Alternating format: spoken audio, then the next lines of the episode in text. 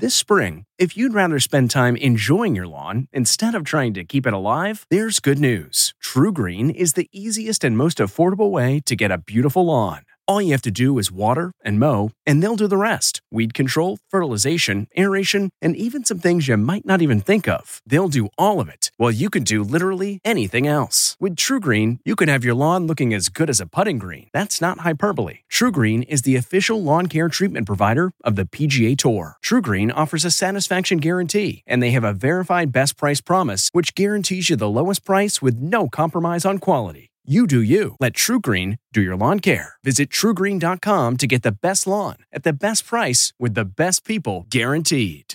It's 3 o'clock somewhere. Time for a My Mochi ice cream snack. My Mochi ice cream is cool, creamy scoops of premium ice cream wrapped in sweet, pillowy dough. And get this all of My Mochi's fabulous flavors, like strawberry, mango, double chocolate, and cookies and cream, are only around 80 calories per piece. Talk about a guilt free, indulgent experience. Each box of My Mochi ice cream has six perfectly portioned, gluten free mochis that are great for grab and go. So feel good while curbing your afternoon cravings or the midnight munchies. Yeah, you know who you are with the joyfully chill sensation of My Mochi ice cream. Find My Mochi ice cream at Target or visit MyMochi.com to locate a grocery store near you.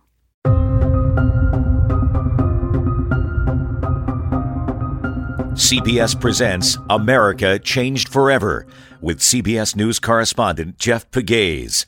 Welcome to America Changed Forever. And you know what? This is a special edition of America Changed Forever. We're going to take a look back at the biggest stories of 2022 and the original exclusive coverage that we delivered to you here on ACF over the past year. Here's how the year began on ACF at the beginning of January.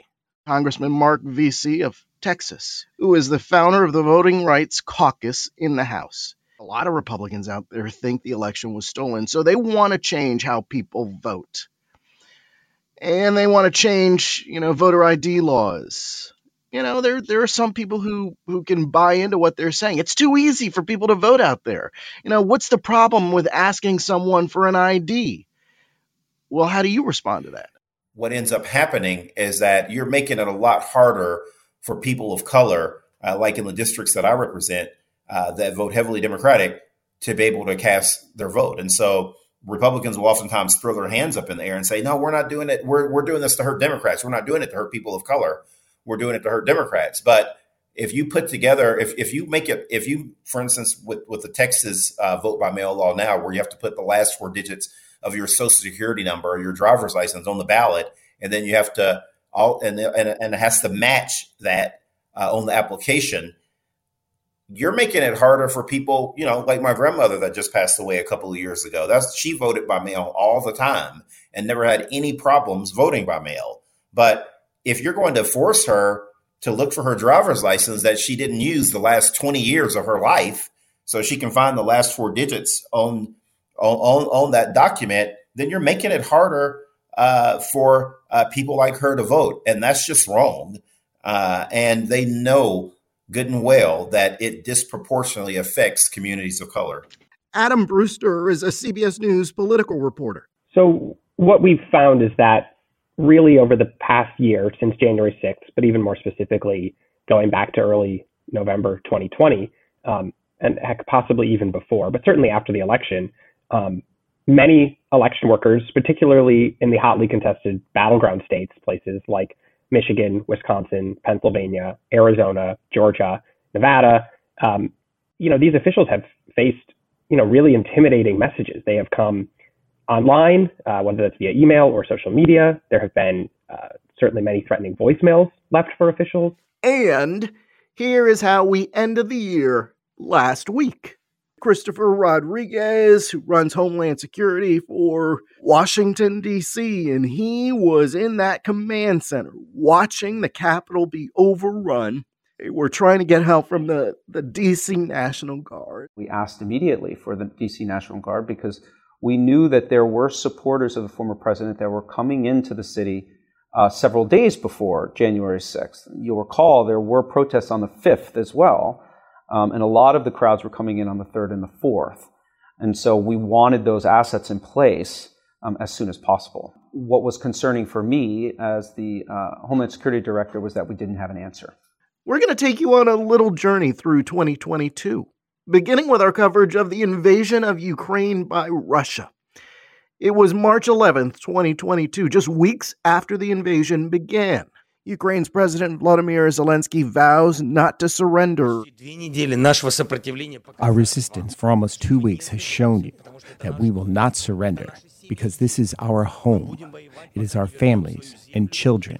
We will fight until we can win back our land, until we get answers for our killed people, for our killed children. CBS Radio's Steve Futterman is on the Ukraine border. I sometimes talk to people when they've walked across 30 seconds after they've walked across and they're elated. There's this strange connection between the elation, the euphoria, and the sadness. They're so glad to be here, safe in a country they feel safe in, but they are so sad they were forced to leave their own country. Chef Erik Bruner-Yang was interviewed by Billy Shore, the founder of the anti hunger organization Share Our Strength.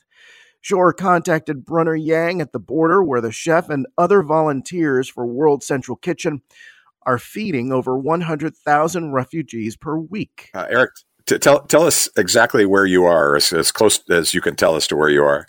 Um, so for the last week, I've been uh, kind of at this border stop, Medyka. It is probably one of the biggest border stops in terms of refugees traveling through both countries um, in term in regards to all the border stops. Sorry, I'm not very well spoken today. I'm quite tired. Uh, I bet you are. H- how close to the border are you? Uh, we're basically right there. So it's like the immigration checkpoint center. Um, there's uh, two entrances. Um, it's hard to describe or talk about because I still really haven't had the time to decompress it or process it. But uh, today we'll probably hit 35,000 36,000 refugees in one day. In one day, just from this one stop. Oh my gosh! Um, roughly about roughly about 100,000 to 120,000 refugees coming through just the Poland side of the border. So we're not even talking about Moldova or Romania or Hungary. And I think to date they're saying 1.5 million. So we're really seeing about 10% of that on a daily basis through the Poland side. Uh, and is everybody hungry? Does everybody that comes across need to be fed? They've come a long way. Yes, people are hungry. But it was one thing that really kind of touched me yesterday was, you know, we were serving meals. This is probably like one in the morning. It's below freezing, um, light um, snow that's not sticking. So everything's like a little bit damp and super cold. Um, and she had um, multiple World Central Kitchen meals. So through her whole journey, she had been receiving meals from World Central Kitchen as she traveled from her town that she was from in Ukraine and here on this border of Poland. We were trying to give her another meal before she was getting on the bus. And I think that um, was really the type of progress we saw happen there over the last five or six days. Jonathan Winer is the former Deputy Assistant Secretary of State for International Law Enforcement. He has worked on U.S. Russia issues for decades. There was a wonderful article about Putin's psychology that came out recently, written by a psychologist who said he used to feel resentment at people who were stronger than him. And then he felt anger against his equals. And now he feels mostly contempt because no one is his equal anymore. And the contempt is internal as well as external. And so one of the ways of seeing this war is, is as an expression of his contempt for the West, a contempt for the Ukrainians, and a contempt for any opposition he might have within his country. There were predictions, mostly coming from Moscow, that this invasion would take days. Why do you think it's gotten bogged down? Is the Russian military not what it's uh, perceived to be? Well, the invasion of Kazakhstan, as it were, or the rescue, when there was a populist demonstration in January, it was a very fast operation, you know, lightning fast. The Georgia operation, a decade ago, more than a decade, it happened quickly. They had another one next to Moldova, Transnistria. Um, Crimea went very fast. Uh, sometimes you can do very, very well with blitzkrieg, but Ukraine's a big country, more than 40 million people, and uh, they are resisting. And they do have some arms, and it's a lot of space to move through. And they also, as, as near as we can tell from the reporting, weren't told ahead of time, at least the ground troops, what it was they were going to do. They actually thought they were just going on and doing training, many of them. And so they had perhaps not been trained for this. And I think he expected that he would have a government of quislings ready to go um, to support him, that Zelensky would flee, resistance would crumble, and then he would deal with the weak West, a new German chancellor who didn't know what he was doing, like Merkel had, had known, a Boris Johnson who'd not been performing tremendously convincingly at home, an American president who was old and who fled Afghanistan in a way that didn't look very strong. And so, person by country by country by country looked weak to him. I mentioned contempt. If you have contempt for everybody, you don't really expect they're going to be able to fight back very well. And if you've won for decades uh, without huge consequences, why shouldn't you continue to keep winning? I mean, Hitler was a genius until he overreached. Napoleon was a genius until he overreached. Dictators tend to overreach after a while because nobody says no to them. And they, they lose the inhibition of having natural barriers. We're going to continue with our New Year's edition and our look back at the year that was Tuesday, June 28th. A surprise witness was impaneled by the January 6th committee. Her name, Cassidy Hutchinson the former aide to Mark Meadows, chief of staff, the final chief of staff President Donald J. Trump. As Mr. Giuliani and I were walking to his vehicles that evening, he looked at me and said something to the effect of, Cass, are you excited for the 6th? It's going to be a great day. I remember looking at him and saying, Rudy, could you explain what's, what's happening on the 6th? Uh, he, he had responded something to the effect of, We're going to the Capitol. It's going to be great the president's going to be there. He's going to look powerful. He's, he's going to be with the members. He's going to be with the senators. Talk to the chief about it. Talk to the chief about it. He knows about it. After Mr. Giuliani had left the campus that evening, I went back up to our office and I found Mr. Meadows in his office on the couch. He was scrolling through his phone. I remember leaning against the doorway and saying, I had an interesting conversation with Rudy, Mark. Sounds like we're going to go to the Capitol. He didn't look up from his phone and said something to the effect of, There's a lot going on, Cass but I don't know, things might get real, real bad on January 6th. Once the president had gotten into the vehicle with Bobby, he thought that they were going up to the Capitol, and when Bobby had relayed to him, we're not, we don't have the assets to do it, it's not secure, we're going back to the West Wing. The president had very strong, a very angry response to that. Tony described him as being irate. The president said something to the effect of, I'm the effing president, take me up to the Capitol now. To which Bobby responded, Sir, we have to go back to the West Wing. The president reached up towards the front of the vehicle to grab at the steering wheel. Mr. Engel grabbed his arm, said, Sir, you need to take your hand off the steering wheel. We're going back to the West Wing. We're not going to the Capitol.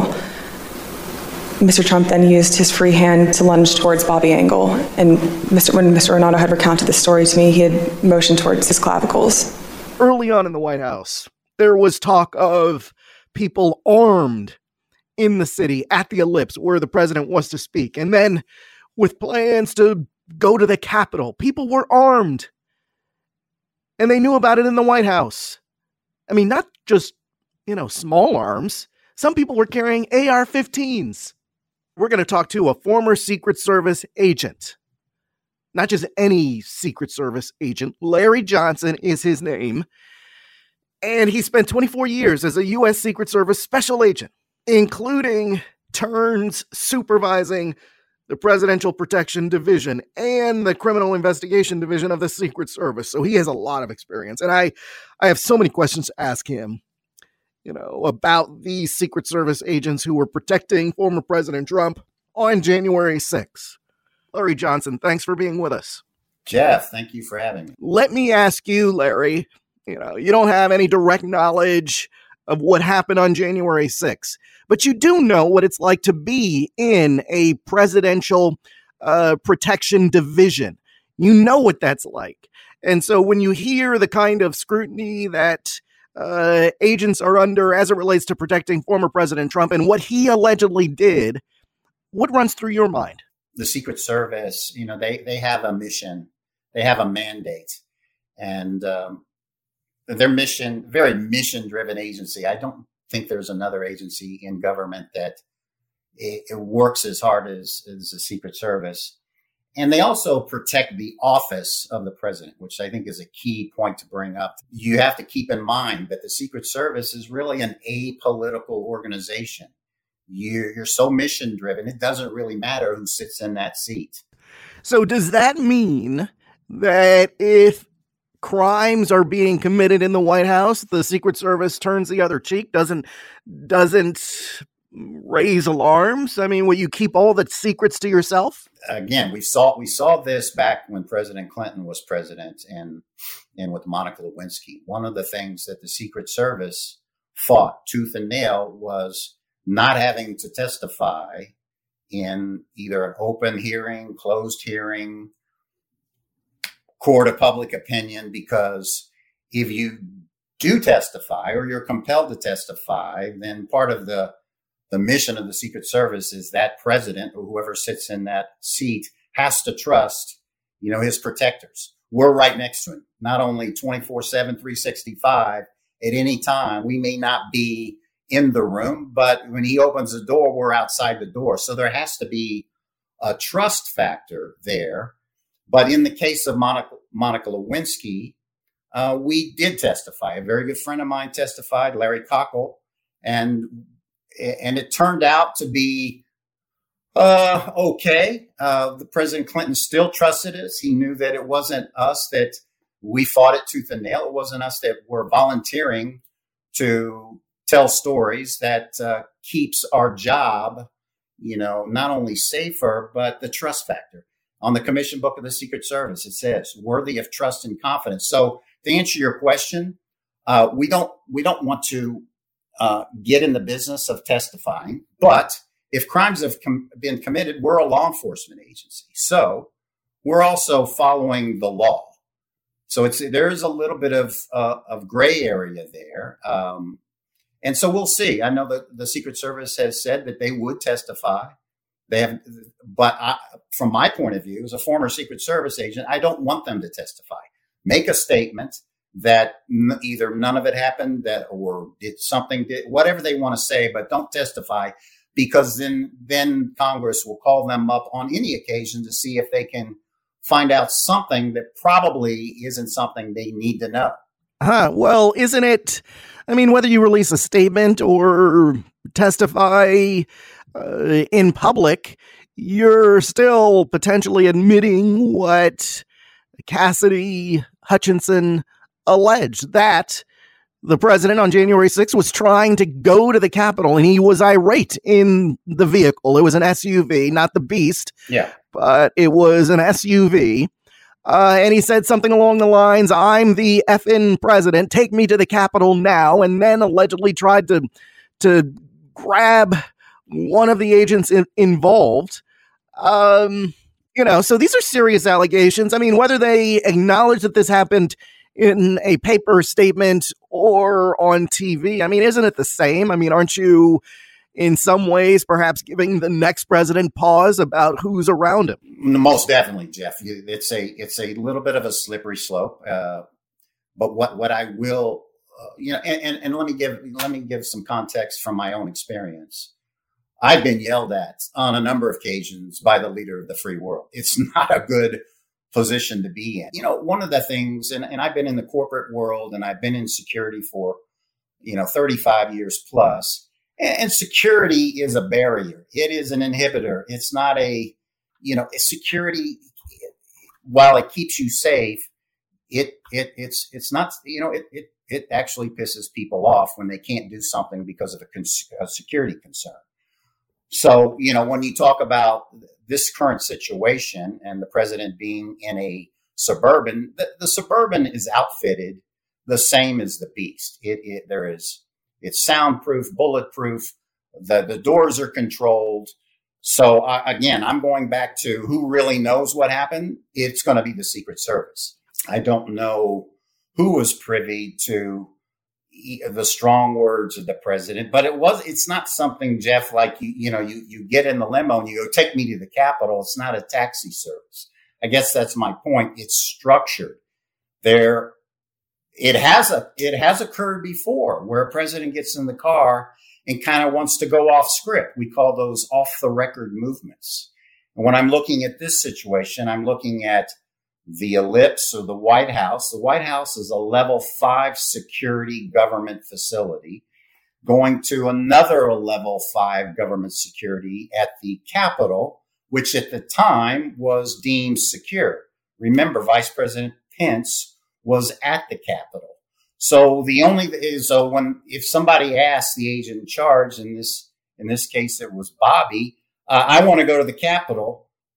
The Secret Service supervisor never says never. He will say though, sir, we need 30 minutes to make sure that we can have a motorcade route prepared to go to the Capitol. Tony Ornato, Robert, Bobby Engel are the Secret Service agents at issue here.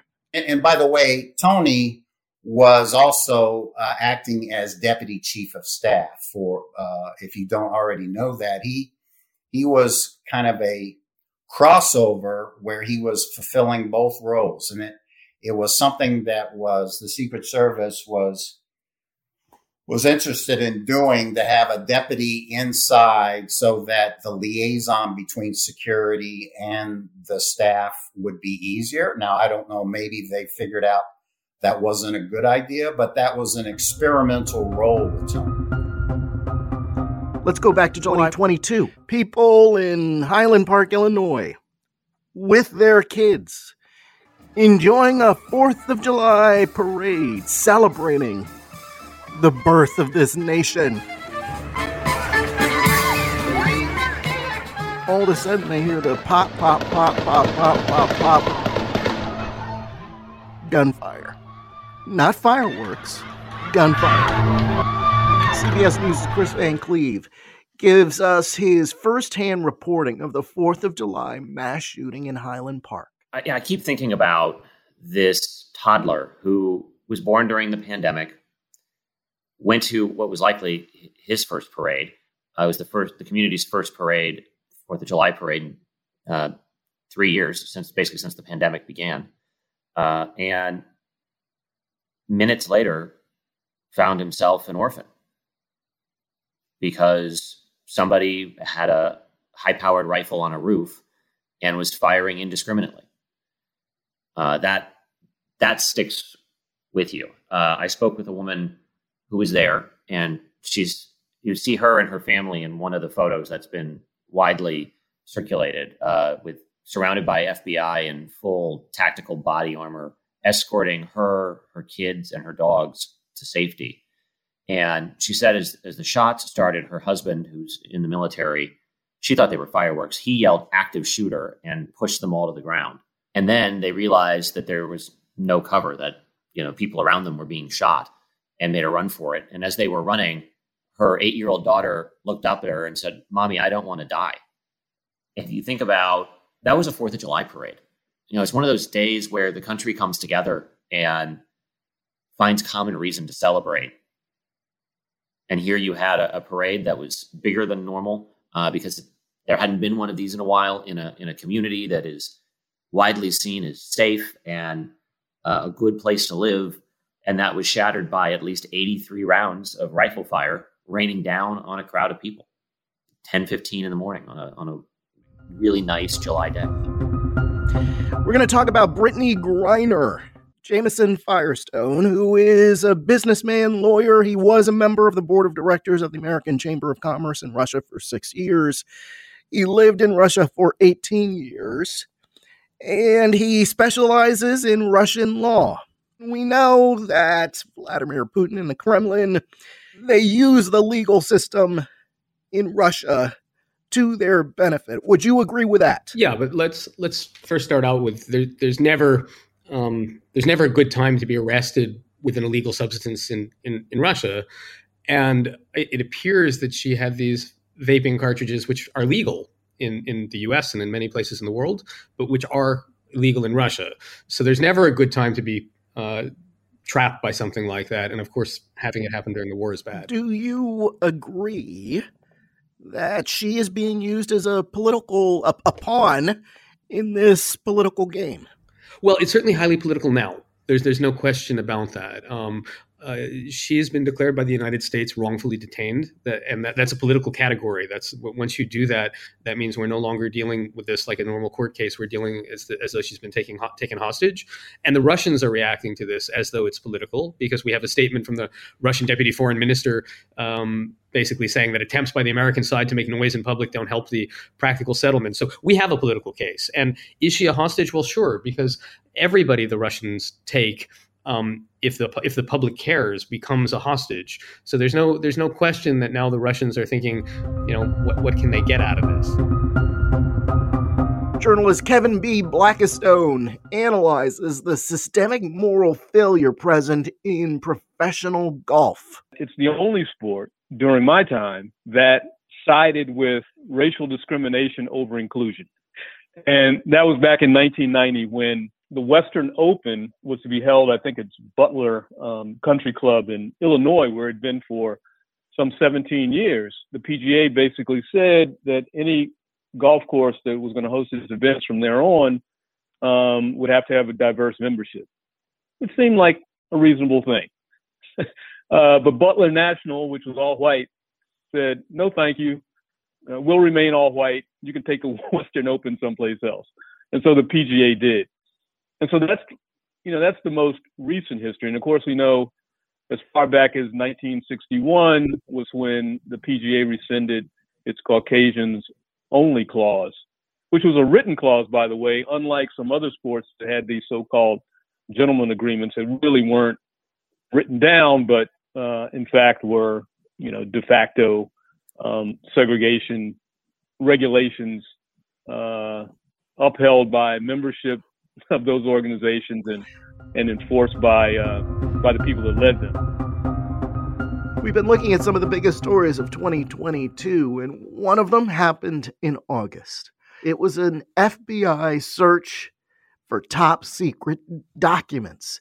Those secret files stashed in Donald Trump's Mar a Lago residence, resort, mansion, country club, whatever you want to call it. A federal judge has ordered the unsealing of a more detailed inventory of what was taken. Trump's lawyers clashed with Justice Department officials in court for the first time since last month's search. The federal probe has already revealed the presence of hundreds of documents marked classified in Trump's possession. Then all of a sudden you're leaving and stuff gets packed up and sent. All sorts of stuff. You know, mostly the boxes, uh, pictures and newspapers and shirts and gear and you know golf balls. You're going to be able to see what Trump had, and that it was more than just keepsakes and and uh, mementos. It was serious national security material.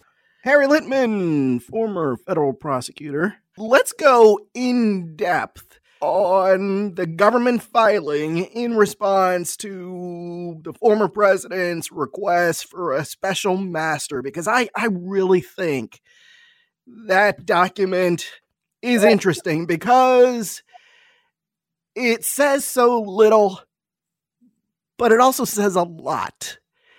And a lot of what it says is in that picture. And I've been saying this on television. That picture speaks volumes. And I'm just reminding our listeners. You know, really what's that, Harry? Yeah.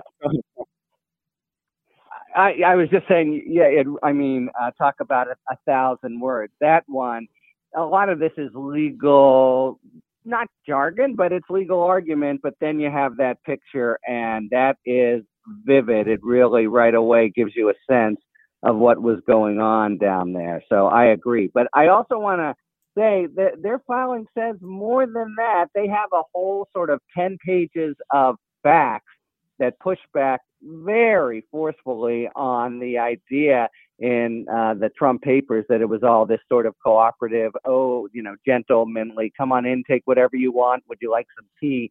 Kind of encounters. Um, on the contrary, it was nothing but um, uh, pushback and avoidance and finally concealment uh, all the way through. And the reason they were able to do this is another, it was another self inflicted wound by Trump. He offered up this motion. They really did go deep. They asked for double the normal pages, came in with 40 pages. And and clobbered them both in the facts, and then gave legal arguments. Seems to me that they're pretty hard to rebut, and definitely the filing from Trump didn't do very much. Yeah, let me let me just let me just clarify my statement. When I when I said and and I'm doing this for my followers on Twitter and Instagram and Facebook, you know, I don't want them to get the wrong idea. I mean, what I what I mean by you know when I said it, it doesn't say a lot, but then you know, in a way, it speaks volumes that not only that picture but that filing. And i and i say that because i've talked to sources who are uh, briefed on the investigation. And and i asked one source listen is is that all you got? What's in that filing and of course i know the answer to that because they're never going to put everything they know into a filing like this they're going to save it for the courtroom but this person's response, Harry, was no, there's a lot more to come. Um, and I think that document is sort of another taste of what the government has. And when I read it, Harry, you know, I was thinking, why doesn't the former president just, you know, find a way to bring the temperature down with the government? You know, find a way to reach out uh, maybe start thinking plea deal. What do you think, Harry? Well, so on your first point, I get what you're saying now, and you're right.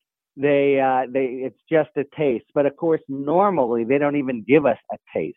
And it was Trump's filing that gave them the opportunity, even the obligation, because you know they like to talk in court. But he did his talking in court, so they were able to respond and really slap him up quite a bit um, trying to find a way to a plea deal. Wow, I you know I've I've given up trying to psychoanalyze uh, Donald Trump long since, but man, that does not seem to be in his DNA. To me, he's just spent a lifetime of attack, attack, attack, even when he doesn't have the cards. But he doesn't, you know, he's facing much stronger forces than somebody across the table on some real estate deal in Manhattan. So I think his playbook is not, so far anyway, is really not serving him well. But at I don't think he's got the flexibility to change direction. Uh, you know, the your the consequences, as you're suggesting, could be brutal. But he's gonna fight to the yeah, end. Yeah, and let's me. drill down on that because you bring up a great point. It, it is not in his DNA. In fact, he we heard this week, and CBS News confirmed that he hired the former Florida Solicitor General, who's known as a fighter.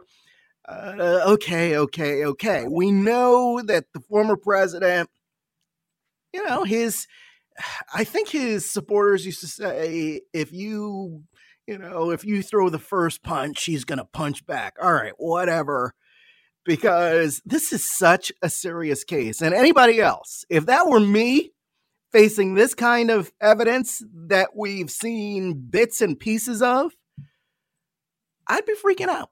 I'm not afraid to admit I would be freaking out. You know, you were in a small cell. Uh, yeah, you know, you they- gave him so much rope. They gave him a year before he even sent anything uh, along, and that was he makes it sound cooperative. That was only because they threatened to reveal it to Congress, and that's when the whole thing uh, turned. Because then and only then did they realize what um, incredibly dangerous national defense stuff he had. And then it took a subpoena, and and then a, a a signed attestation. We've given you everything, and that turned out to be a lie. Uh, they, you, you're totally right about here about their kind of playing their cards close to the vest for the most part. There are two statements, kind of the most scary for Trump in there on uh, and the, where it just says upon further investigation, DOJ learned, and that's kind of code for they have people within his camp uh, it, telling them about that you know that he still has documents. Maybe they're even in his desk, you know, and, and the like. But the the real um, point is he's it doesn't normally he's made a, a lifetime in whether in as a businessman or president to say any kind of lie and at worst Um, it revs up his supporters and just makes people, you know, fulminate more. But um, here it's different. He's in court. He's in federal court, and if you if his lawyers say things that are false, or if he says things that are false, there really are um, you know consequences and dues to pay. So he he just doesn't distinguish between uh, a court of law and a court of public opinion. Let's continue with our New Year's edition, this very special edition of ACF. I'm your host, Jeff Pegues. And as we take a look back at the biggest surprises of 2022, you would have to list the midterm election right up there with some of the others because both Republicans and even Democrats believe that a red wave would wash over the Capitol with the GOP expected to post huge gains in the House and also potentially regain the Senate. We spoke with Republican political strategist John Easton. Uh, so much of politics is a, a game of expectations, and expectations in, in Republican circles, and, and true for the media, but let's just focus on on, on the Republican Party. Uh, they were way off. Uh, n- nobody, um, that's obviously uh, a, a, fact at this point. Um, the Republicans are about to gain the House, and everybody's angry. I mean, that is that is no way to start. And and so you know what what could have been. I mean, anytime a chamber flips in Washington D.C., it changes the town, especially when you go from total control, which the Democrats have at the moment, um, to um, uh, a a flip a, a very very big deal and a, a game changer in in terms of uh, policy making in Washington D.C. is is now there's finger pointing and there's uh, anger and um, and obviously uh, people feel like Republicans really missed an opportunity. There is a problem with with candidate vetting, um, and I think I think it's gotten worse cycle after cycle. In Democratic political analyst Bill Press, I think it's worth underscoring that this election worked, right? This election put the lie to the Donald Trump lie, right? That our election system is rigged, that the only election that's honest is the one that you win, and you can't trust our election officials.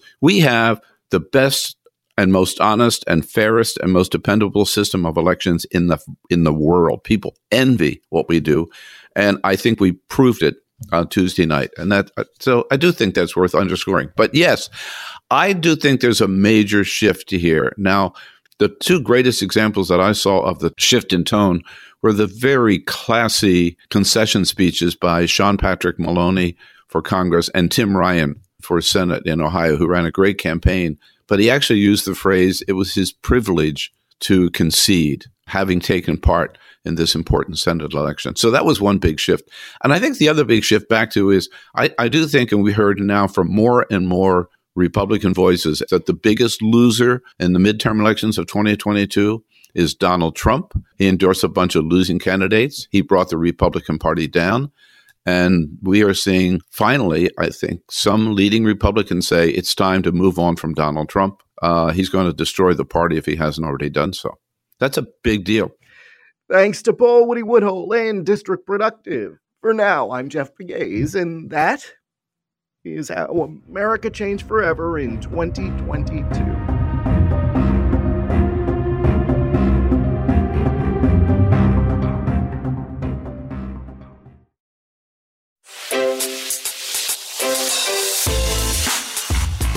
Hi, this is Jill Schlesinger, CBS News business analyst, certified financial planner, and host of the Money Watch podcast.